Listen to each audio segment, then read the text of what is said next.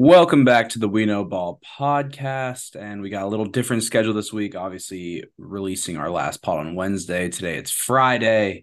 And Gav, we have a weekend headed our way in football. Hell yeah, we do. It's maybe not as I feel like week four we got spoiled in college football because every ranked team and their mother was playing each other. This week, not so much, but still some interesting matchups to keep an eye on and some storylines developing in the NFL. We're coming up on that two to three week threshold we've set for ourselves where we said, okay, we'll start to figure out who's who and who's actually a contender versus a pretender. I think we're getting there. So we'll break down some games and and see who's the real deal. I think we're getting there too, man. I mean, it's a week. It's been a week to week league thus far, but we are going to get some answers after this weekend. But as Gav mentioned, got a packed show for you guys today. In college football, yet another fantastic slate for us to break down. Feels like we've been waiting for the Pac 12 takeover weekend all year. Well, it's finally here, and we're going to break it all down for y'all. Over in the NFL, as Gav mentioned, a lot of intriguing matchups across the league, including two teams that need to bounce back in the Ravens and the Cowboys. Then, of course, Gavin's Seahawks taking on the Bengals on the road in Cincy. But before we get into all that, we got to start with college football, my favorite time of the week. And we begin with the Miami Hurricanes traveling to Chapel Hill to take on the Tar Heels. Gav, what are we seeing in this one? I'm seeing a Hurricanes team that, for for lack of better words, need, needs to win this football game, coming off of quite possibly the worst coaching blunder I've seen in a long time last week. And that's saying a lot because Dabo Swinney still coaches college football. We got to get our weekly Dabo jab in. I, I know it's it's mandatory. So I'm talking, of course, about Mario Cristobal not taking a knee with 20 seconds left. Georgia Tech had zero timeouts. They fumble. GT goes down the field in three plays. They score the game winning touchdown. Simply inexcusable. They go on the road here, take on a team in North Carolina that's sitting at 6 0. Of course, Drake Maye playing some great football. They got Tez Walker back. They're hitting their stride. But similar to last week and how I didn't want to give up on Kenny Pickett and the Steelers, I'm not ready to give up on Miami just quite yet. Call me crazy. I, I mean, Cristobal is going to lose some games. That was evident last week that that was his fault. It was also Tyler Van Dyke's fault. Tyler Van Dyke threw three picks two of them coming inside the Georgia Tech red zone. They get three points on the board in one of those drives and they win that football game. My thing with Miami is statistically, they're still a very, very good football team, especially on offense.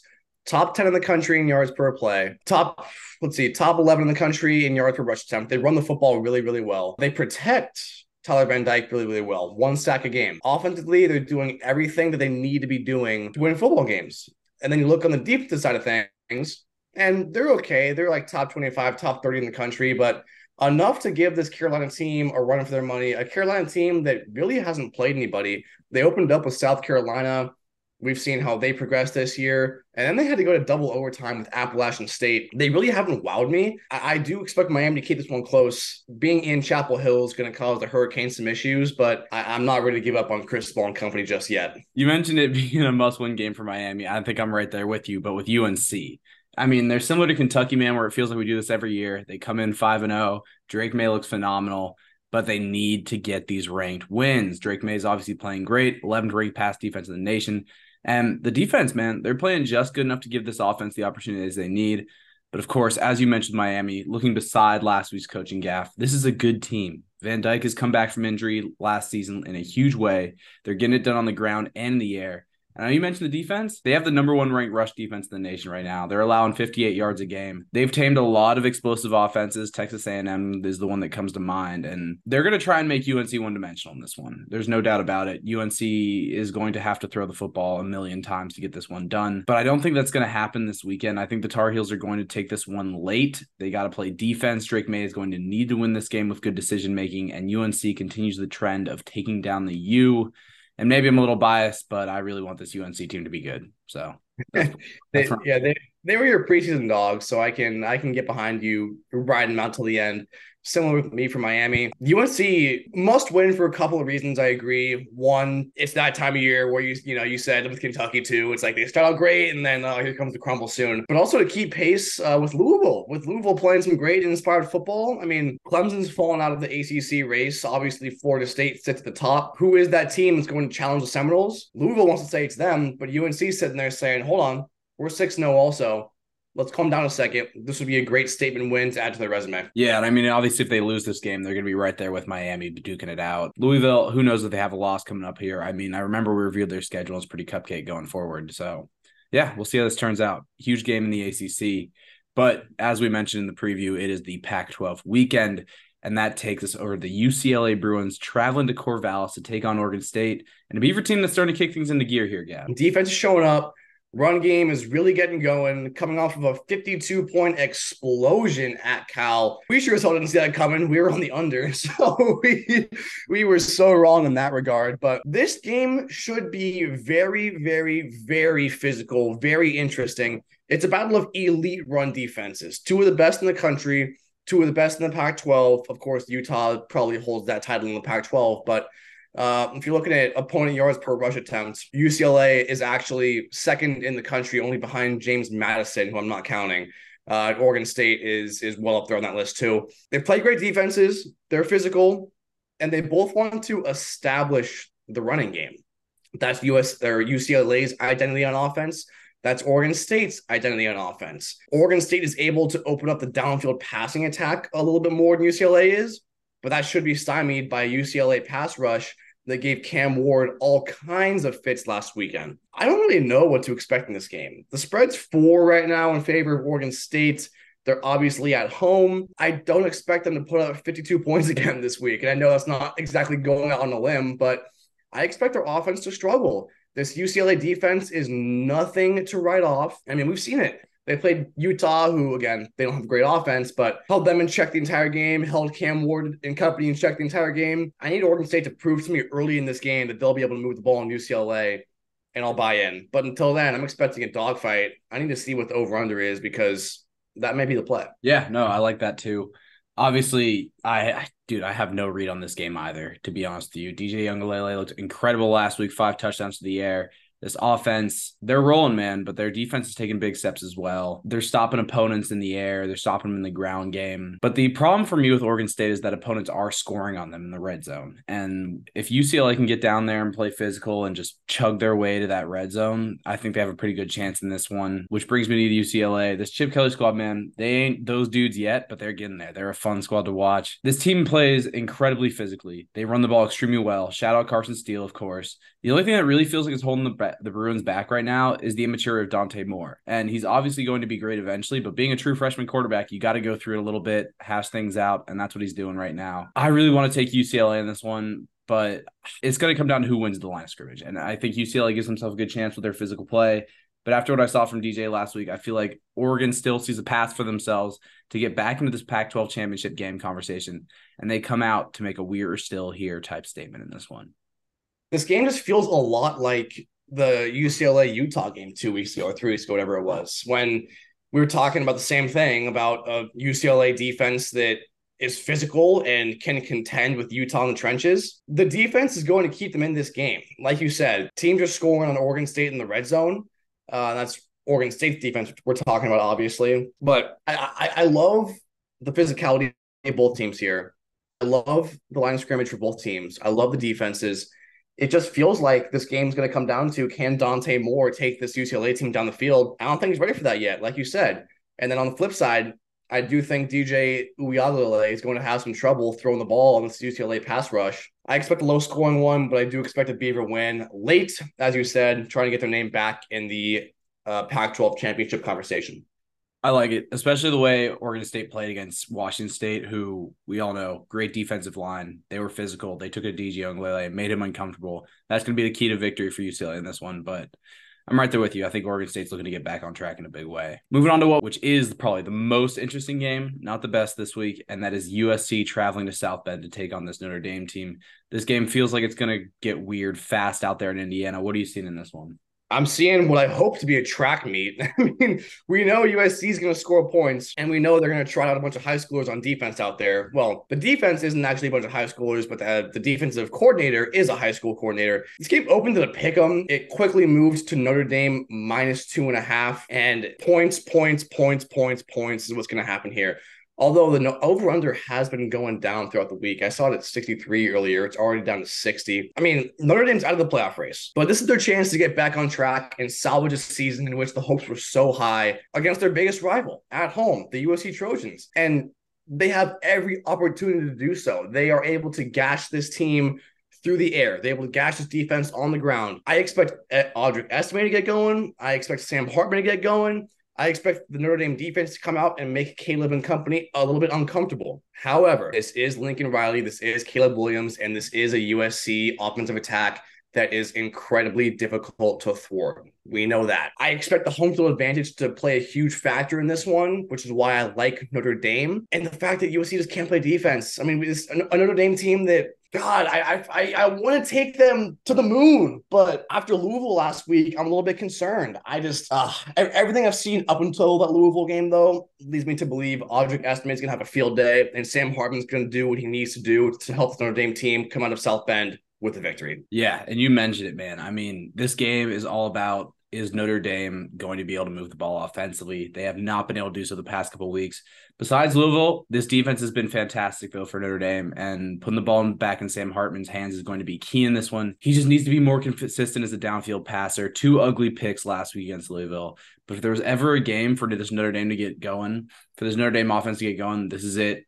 UNC USC's defense can't stop jack shit, as you mentioned. And I think last week was the nail in the coffin for the Trojans' hopes of being respected as a team defensively. That was an ugly one in Arizona. But Notre Dame just like they're not going to stop Caleb Williams, you know, because no one can. And they got to come ready to play some offense. USC understands their identity now. They know if they want to make a run this Pac 12, they have to turn every game into a track meet.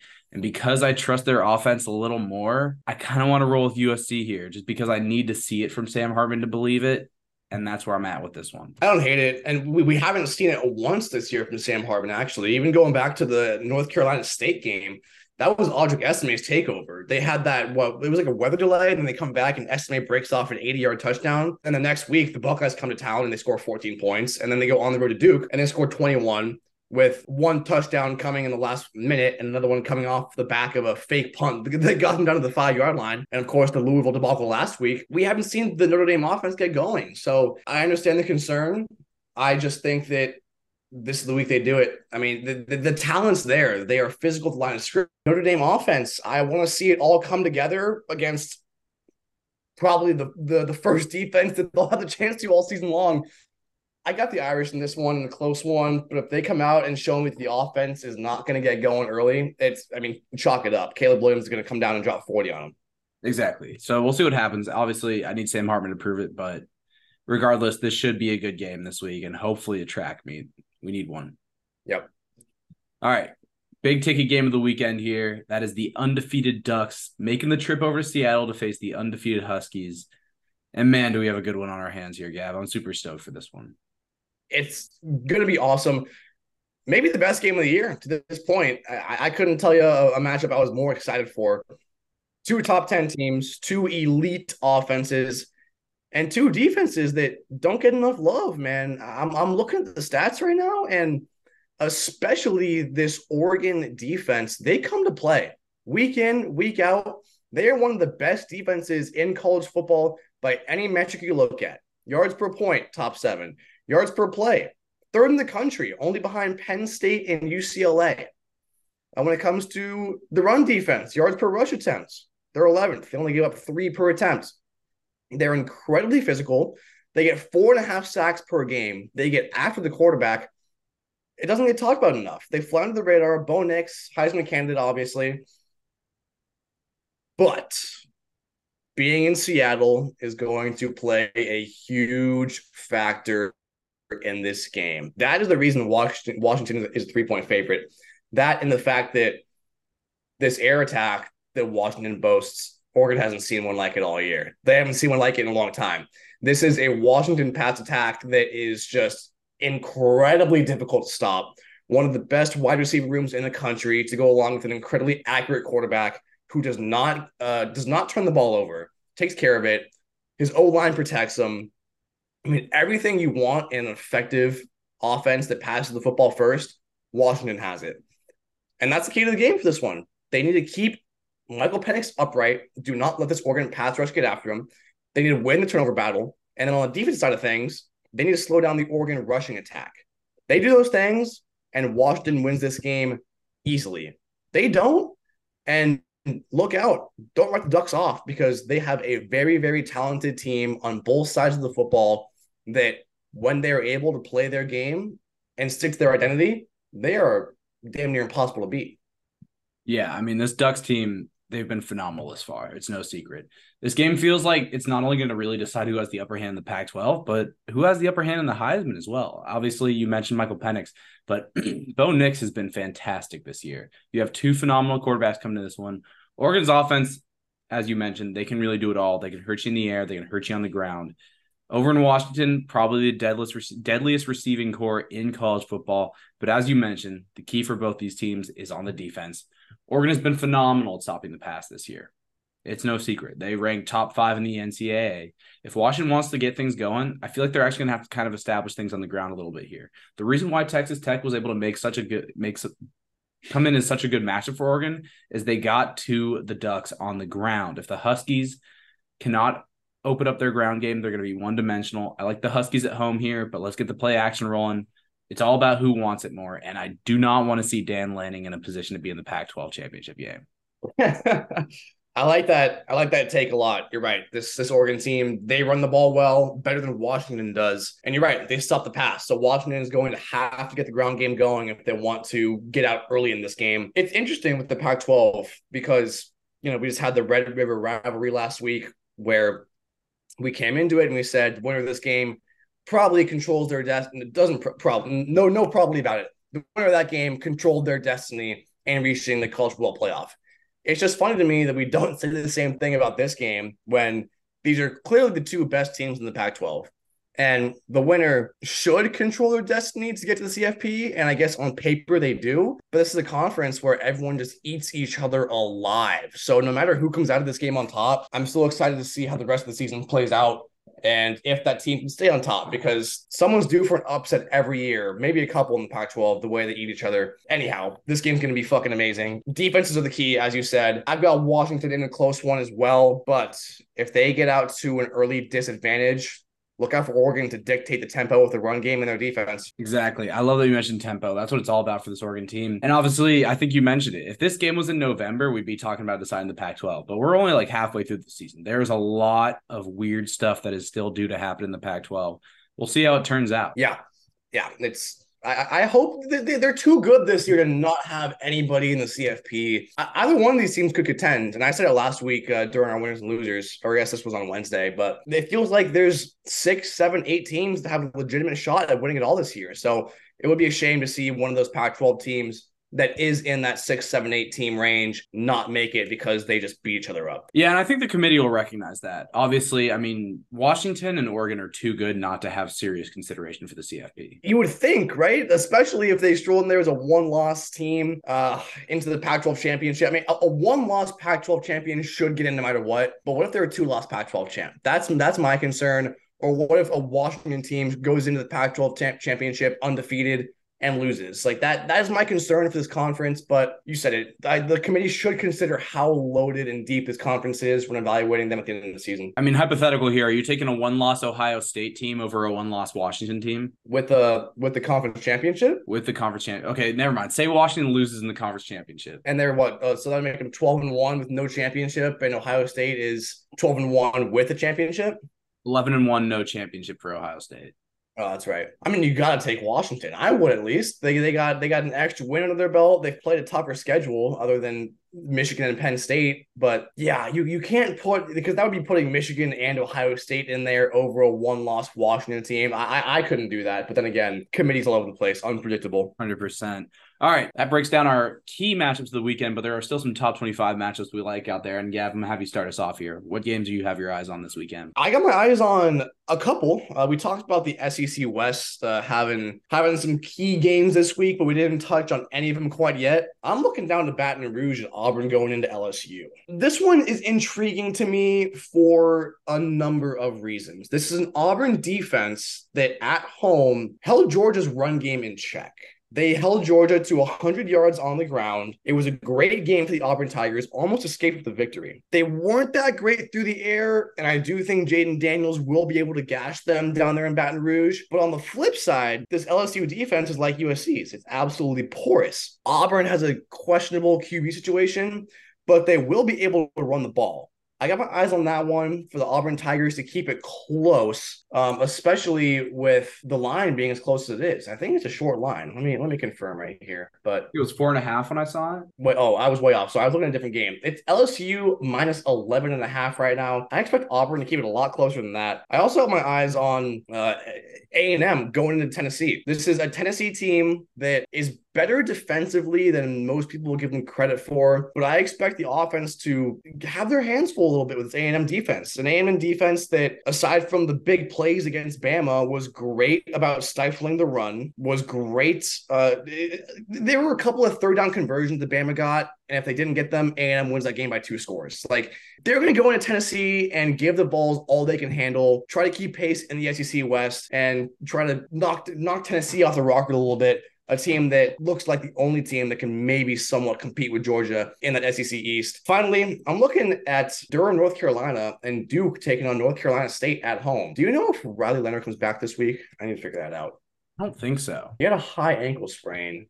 Let's see. Let me see. Latest on Riley Leonard. I mean, yeah, it's tough to come back from a high ankle sprain only two weeks later. I'm still intrigued by it because this Duke team is good outside of outside of Riley Leonard. They're a short favorite, minus three at home, and they're looking to keep pace in the ACC. Also, don't forget they have zero ACC losses. Their only loss is to Notre Dame. They're a team that uh, North Carolina and Louisville has to contend with, also, especially upon the return of Riley Leonard. Yeah, that game kind of screams dogfight to me. Mm-hmm. I couldn't agree more. Over under 44. That's so low for a college game. Um, I love that you mentioned A and M at Tennessee. I think that's a huge game, especially with the way A and M's defense played last week, especially in the secondary. Like if Joe Milton gets loose, man, this game could get ugly for A and might even be the nail in Jimbo Fisher's coffin if he loses this one. Yeah, I could. I couldn't agree more. I, I want A and M to keep it close so bad, just because they're a good team. They're better than the record says every fucking year. But you're right, Jimbo could be uh, on the hot seat they go into they go into Neyland and lose this football game.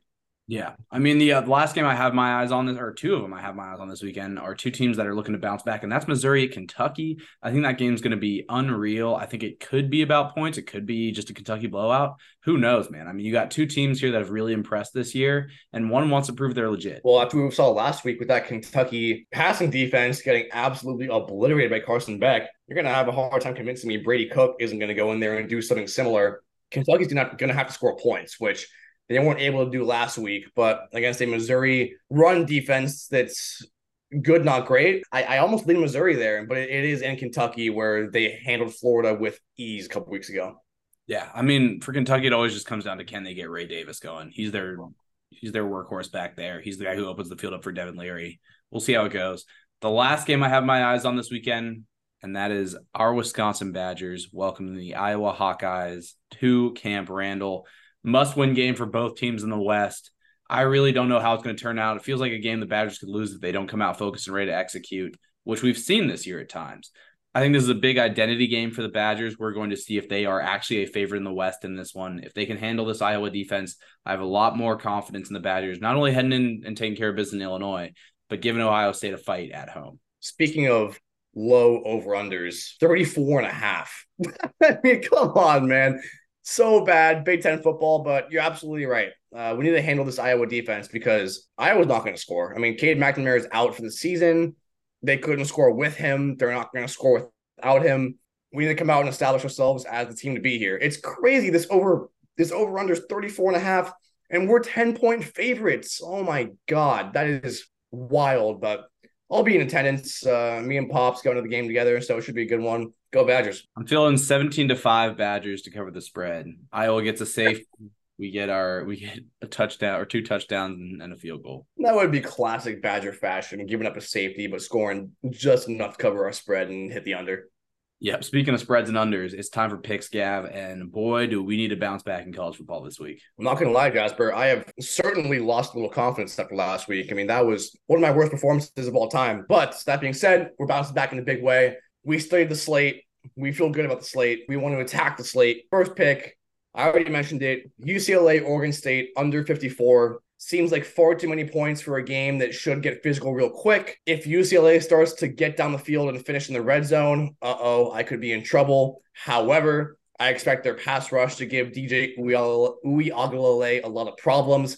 I expect their run defense to stifle Damien Martinez and Deshaun Fenwick just enough to slow this offense down. And on the flip side, I expect Dante Moore to struggle going on the road in the Pac 12 conference, playing against a top 25 team and an elite defense. I have that pick as well. I know I'm going back to the well there with uh, Oregon State unders, and I got burned last week, but I think we could really get that one in a big way. My first pick of the week is UNC minus three, buying the half point. I like this one. I think it's a winner. At worst, we get the push, and no one likes a push, but I still like UNC to come out and make a statement in this one. I think depending on where you look, it's already at three. I think it keeps getting bet down by these people that, uh, like myself, are high on Miami.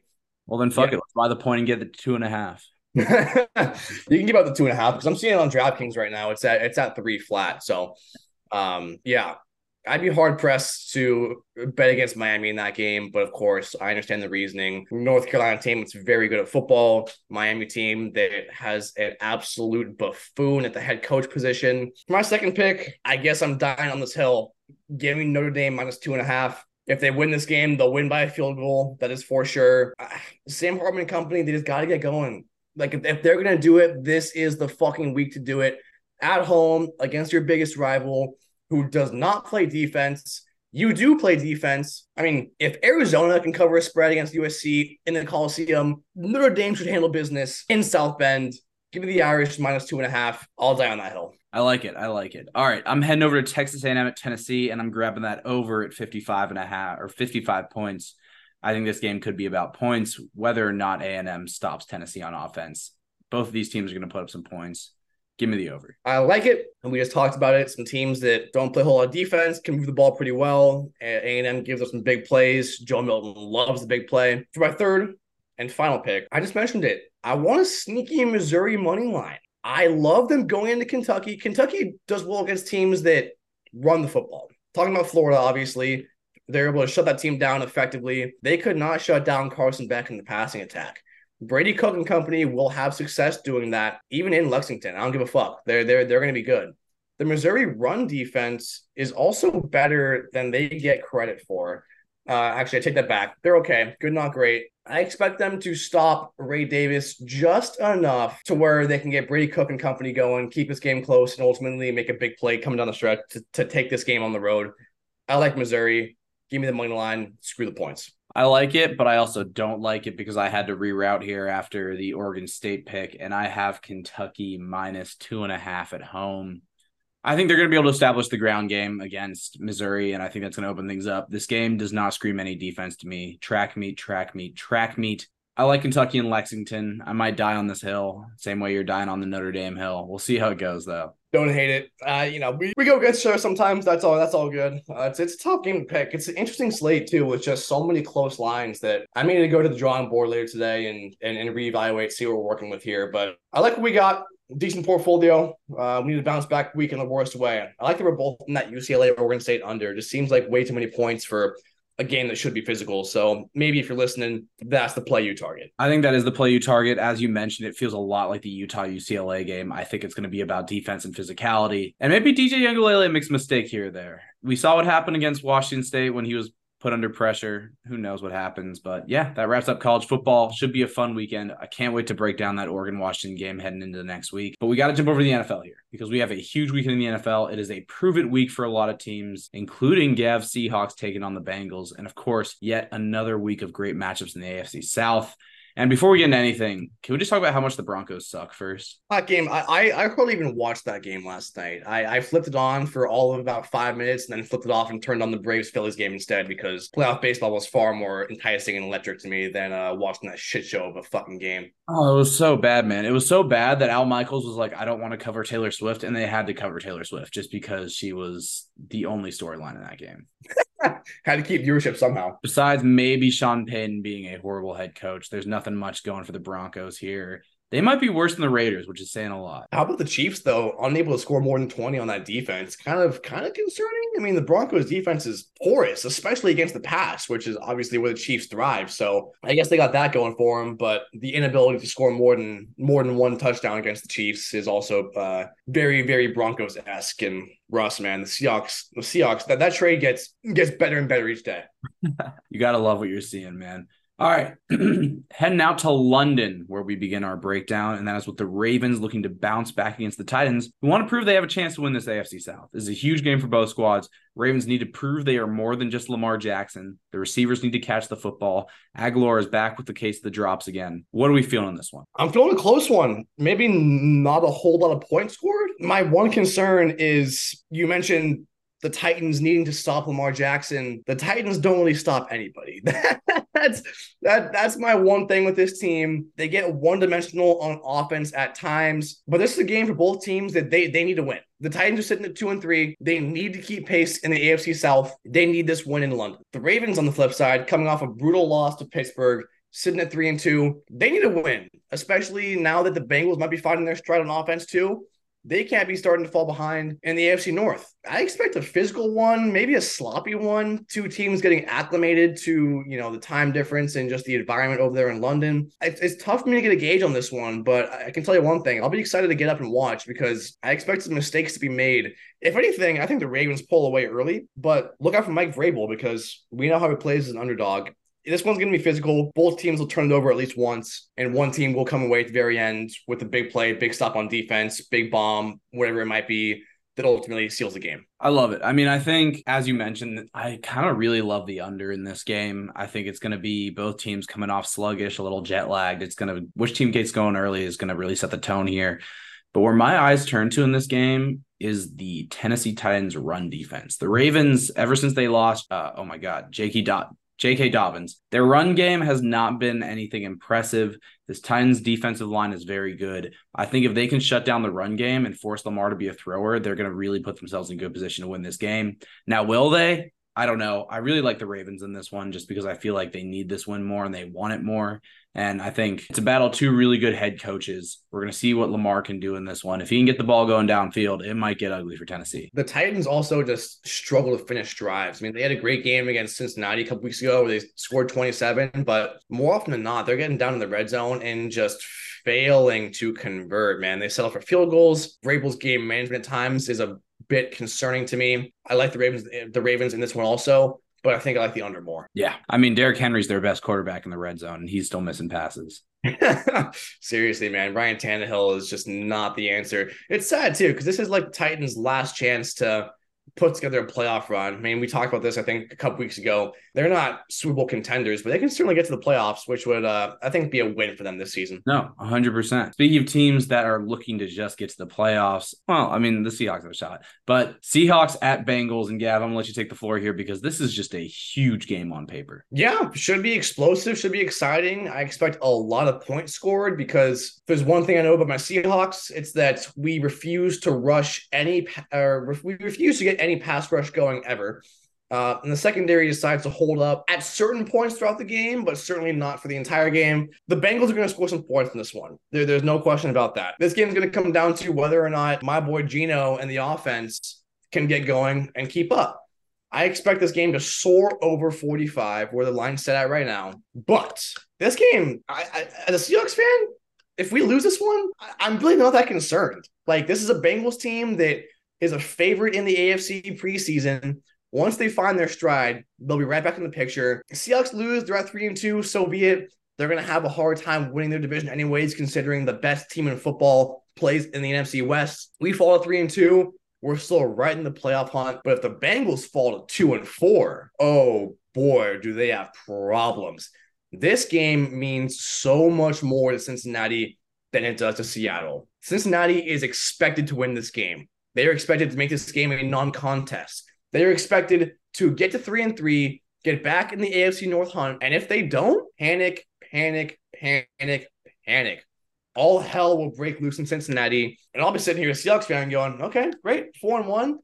We're still not winning. We're still not winning the division, but we're certainly in the driver's seat to get a great playoff, uh, great you know wild card ranking, and maybe uh take on a team like say the fucking Buccaneers round one and maybe maybe get through to the get through the wild card round and into the divisional. This game means the world to Joe Burrow and company. It doesn't mean a whole lot since to, to Seattle. For that reason, I do like the Bengals to win this game, but I do expect a lot of points to be scored. I think you mentioned it. Points, points, points. That one, that's what this one's all about. Can Joe Burrow and this offense continue to build off the rhythm they found last week? Obviously, Devon Witherspoon's going to look to shut down Ja'Marr Chase. No Tee Higgins. That really helps the Seahawks cause there. But yeah, I mean, I lean Seahawks in this one because I feel like this is a game that there's a lot of pressure on the Bengals. And that's not to say they haven't handled pressure in years past, but I just I don't know if Joe Burrow's healthy still. I don't know if this team has the leaders on defense. Obviously, losing Jessie Bates has been such a huge thing for them to come together and play a complete game. And Joe Mixon, you need to get it going on the ground, ground, dude.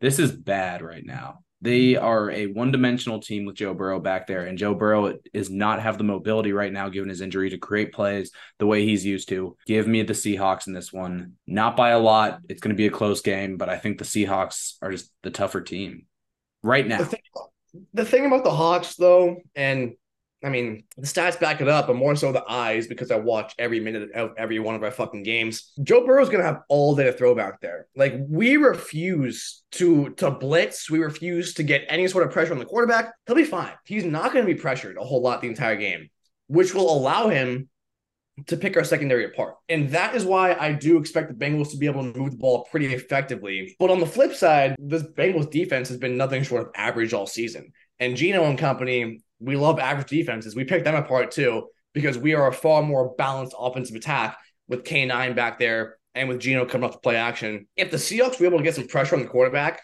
I'd be all over us in this game, but we're not. I expect Burrow to be able to get comfortable back there and be able to make some plays down the field to Ja'Marr Chase, down the field to Tee Higgins. Um, or sorry, he's not playing, just down the field to anybody, to be honest, because our secondary is goddamn joke. I lean Bengals, but again, I like the total more. I like the over. Just take it, forget about it. It'll get there. That's going to be the play of the weekend right there. All right. Last matchup we got to break down here, and that is the, or no, we got two more for you. Sorry. That is the Colts at the Jags and another heavyweight AFC South matchup. Anthony Richardson out of this one. Colts need to establish the run, attack this Jags defense downfield on play action. Can they do it with Gardner Minshew back there, Gavin? Me crazy, but at this moment in time, they're better with Gardner back there. And that's not taking anything away from AR because he's been phenomenal. But for where this Colts team is at right now, which is in the middle of a rebuild with a defense that is good, not great, decides to show up at times, decides to not show up at other times an offense that is predicated on the run more so than anything. Minshew is a game manager who just doesn't turn the ball over. And that is perfect for this Colts team going into Jacksonville and looking to sit atop the AFC South. This is my favorite game of the weekend. And we just covered a game where my, my Seahawks are going into Cincinnati and playing Joe Burrow and company. I am so excited for this Colts Jags game because these are two teams that play just polar opposite styles of football. The Jags don't defend the pass, they try to get the ball downfield with their passing attack, whereas the Colts defend the pass pretty well and just don't turn it over. Like that's their identity. Hold on to the football, win time of possession, ground and pound, wear the other team out, win by three to five points, keep it under 40 points total. It's going to be fucking awesome. The Jags defense stepped up for the first time last week. Now, I don't know if that was more so to do with the Bills going to London and the Jags ha- haven't already been there for a week, or if they're actually starting to find their footing. Regardless, I'm excited to see how they hold up this week.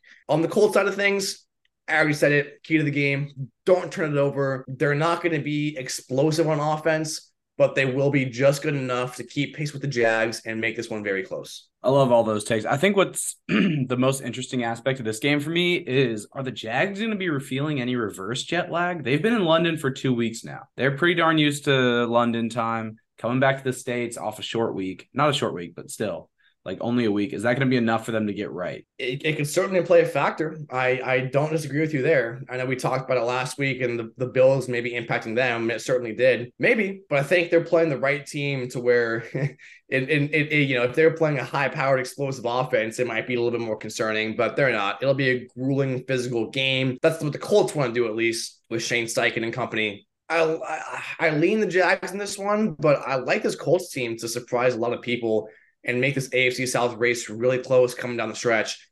Preseason, we talked about it being the Jags and the Titans. I'm pretty confident the Colts are going to be there throughout the entire season. I think so as well. I mean, they've been a team that's been a quarterback away this whole time, this past decade, and they just always put a complete team out there, no matter what. I'm going to be interested to see how Jonathan Taylor coming back really affects this squad. I think Zach Moss still takes the reins there, but give JT a couple more weeks to get back in business, and he'll be cooking. He was still, he was hurt while he was sitting out too. No, hundred percent. I mean, that guy. I'm surprised they paid him as much money as they did. I think that was a not a bad move for the Colts, but I mean, we'll see how it plays out. Yeah, I mean, you you don't pay a guy that much money to not play him, so they'll ease him back in, get him going. But until then, Zach Moss looks like the truth. So let him feast. Hundred percent. All right. Back to back weeks with the Cowboys in prime time, and this time they are taking on the Chargers in LA. Can the Cowboys bounce back after last week's ugly loss to the Niners? And can the Chargers play a complete game? I don't know right now, Gav. This game is just mind boggling. I feel like with each game we get on this, you know, further down our agenda, I keep I keep thinking, wait, maybe this game's my favorite. Because first it was Seahawks Bengals, then it was Colts Jags. Now we're on a Cowboys Chargers. You said it. The storylines for each team are incredible. This is a Chargers team that like they have no reason to not reach the playoffs so much talent on defense, obviously loaded on offense. One of the best QBs in the league, one of the best running backs, an elite receiving corps. Even with Mike Williams going down, they're still phenomenal. But they have Brandon Staley, head coach. That's their Achilles heel. On the flip side, with the Cowboys, and we talked about last week going into Santa Clara, maybe this was the week Dak comes out and proves he can be the guy this season. He can take this team all the way. Clearly, the Niners are just on a different fucking tier in terms of teams the NFL. But this week, Dak has no excuses. Zero excuses. This is a Chargers defense that will allow anyone to score on them. Anyone, everyone. And a Cowboys offense that needs to get going because this defense is playing well. I, I don't care about last week. Like I said, the Niners are on a different fucking tier. There's no excuses this week. This is a porous Chargers defense. Dak and company need to get the ball rolling not Dak and company, just Dak. Move the ball down the field. You mentioned it during our recap this week. He's averaging less than seven yards per pass attempt. It's fucking ridiculous. If they don't get it going this week, I am out on the Cowboys because there, there is no excuses. Zero, zero, zero excuses. Too much talent, too much physicality, too many just great players to waste a team like this, especially, especially against a Brandon Staley led Chargers team. You know, Jerry Jones wants that last Super Bowl ring before he dies. it's not coming this year, though, man. Dak, you need to get the ball downfield, but I just don't know if he's the quarterback to do so. A lot of talk this week about CeeDee Lamb, whether he's actually a true number one wide receiver. I think he's hearing that. I think they try and get him activated in this game, and they need to because obviously Brandin Cooks is not stretching the field the way they want him to. Michael Gallup is still not been hasn't been the same player since he tore his ACL. Tony Pollard need to get the ground game going as well. That was a big hole in their offense last week. I think this game really comes down to which defense comes to play. And I lean the Cowboys just because I, we all know Micah Parsons is one of the best outside linebackers in the NFL. Obviously, we see the difference not having Trevon Diggs has on this defense. I mean, Stephon Gilmore got pretty darn torched last week. It'll be really interesting to see if the Chargers can get after Dak, force pressure, and force turnovers because that's something I feel like for all the money they spent on that secondary, and I know JC Jackson's gone now, but they just do not force turnovers over there in LA. And they play a lot of close games. And when they turn over the football, it usually means the other team is scoring. Can Dallas be that team that scores on them? My brain's in a freaking blender with this one just because I, I don't know who I have more faith in. I mean, it's it's it's uh, you're asking me to back a Cowboys offense that looks completely stagnant, but also on the flip side, you asked me to back a Chargers defense that's horrible and led by Brandon Staley. So I, I think I'm going to go back and forth on this one all weekend up until game time. But please, Dak, come out for the love of God and just make some plays. Don't turn it over. Get CeeDee involved and win the game you should win. Hey, man, Dak, it's on you now. Prove Gav right. Come on now. Seriously. Seriously. Uh, but that wraps up our main games we're looking at this weekend. Gav, what other games do you have your eyes on? It's a it's an interesting slate, Jasper. Interesting slate. One game that really sticks out to me, the Saints Texans game. We talked about the Titans wanting to keep pace in the AFC South. So do the Texans. They're two and three. They're not out of it by any stretch of imagination. They're only one game back, and they're at home against the Saints team that plays good defense, but certainly doesn't play good offense. and they're an underdog.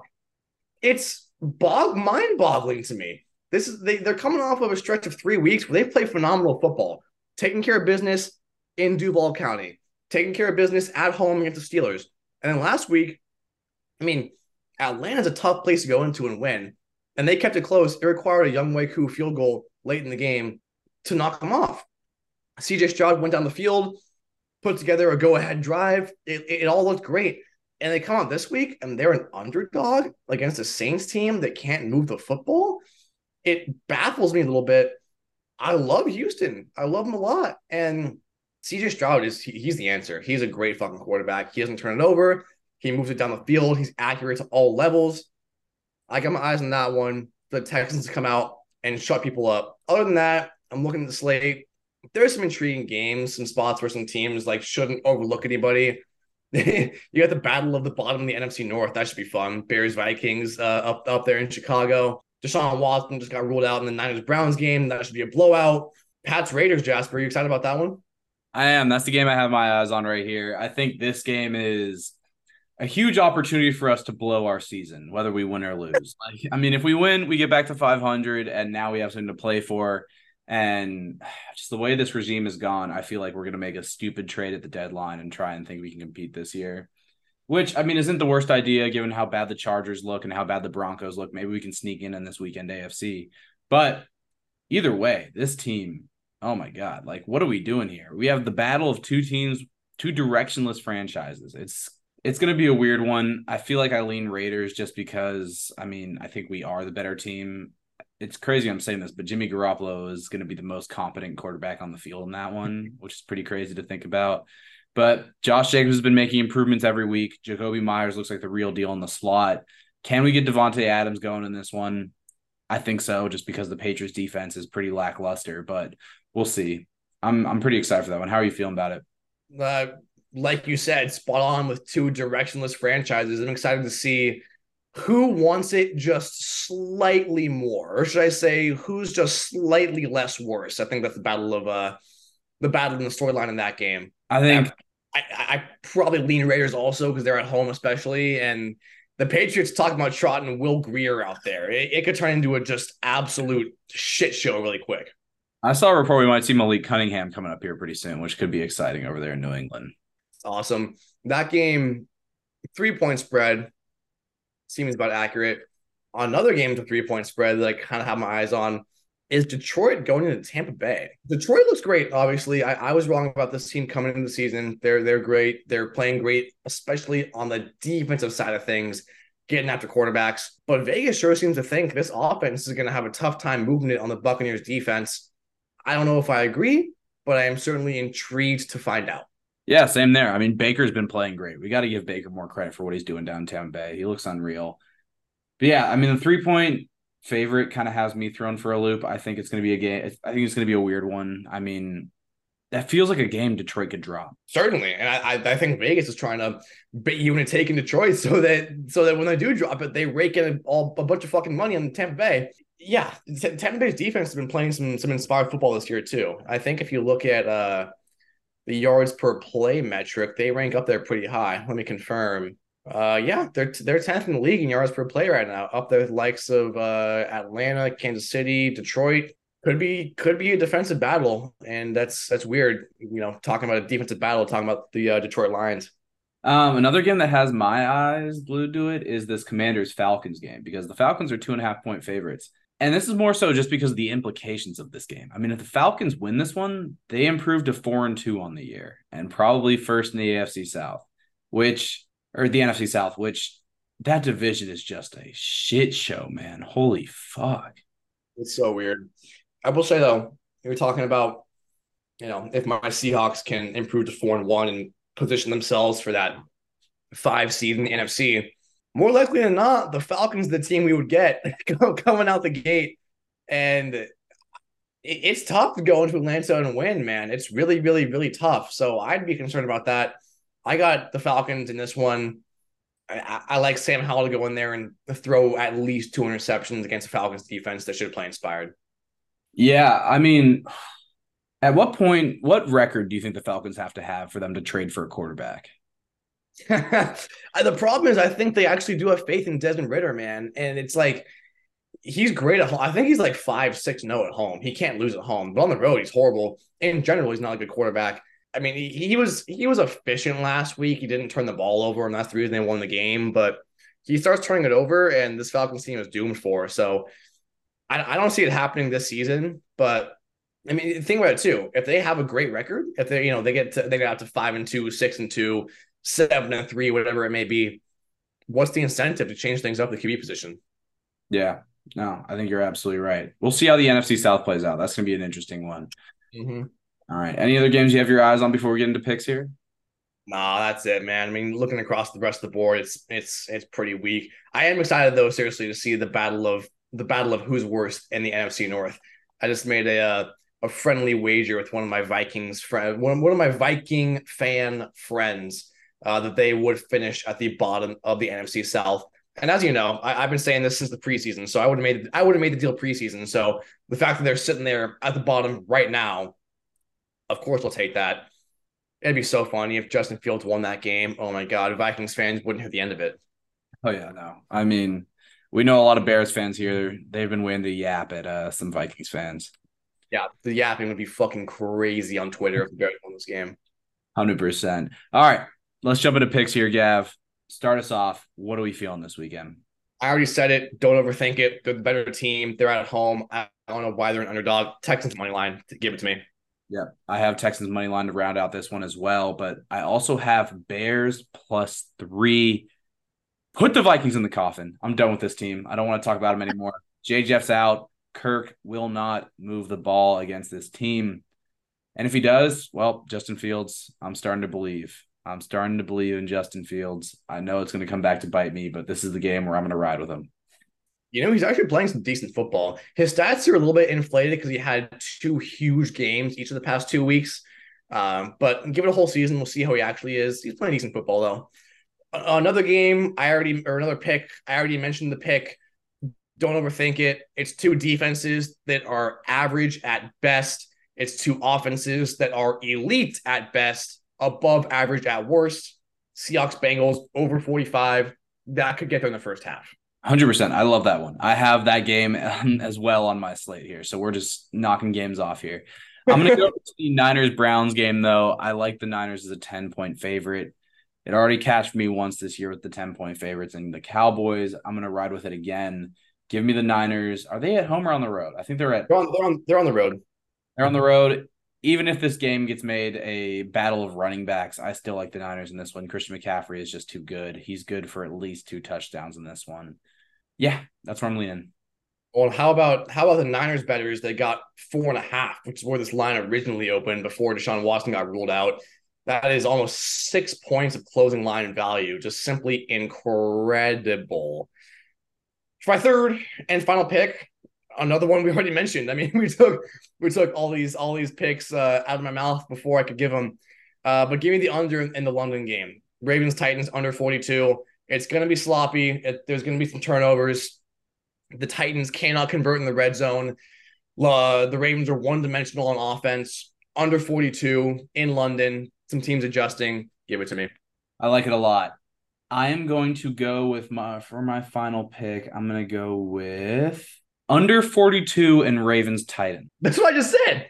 Oh my god, I'm tripping. that is the that's the one. Double up. I'm not gonna double up there. Uh dude, oh my god, this slate is just ridiculous. You know what? Fuck it. I'm going Eagles minus seven. I'm gonna keep it with that large point favorites. So we got Niners minus 10, Bears plus three, Texans money line, which you took. So I'm gonna go with Eagles minus seven.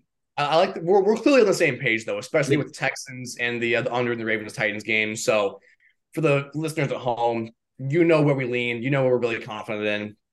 Stay there. Yeah, no, hundred percent. I mean, we we're actually on the exact same page with all our bets this weekend, so I had to call some audibles. Might hurt the record, but regardless, should be fun. Excited for another weekend of football, and we will see you guys next week to recap this huge weekend.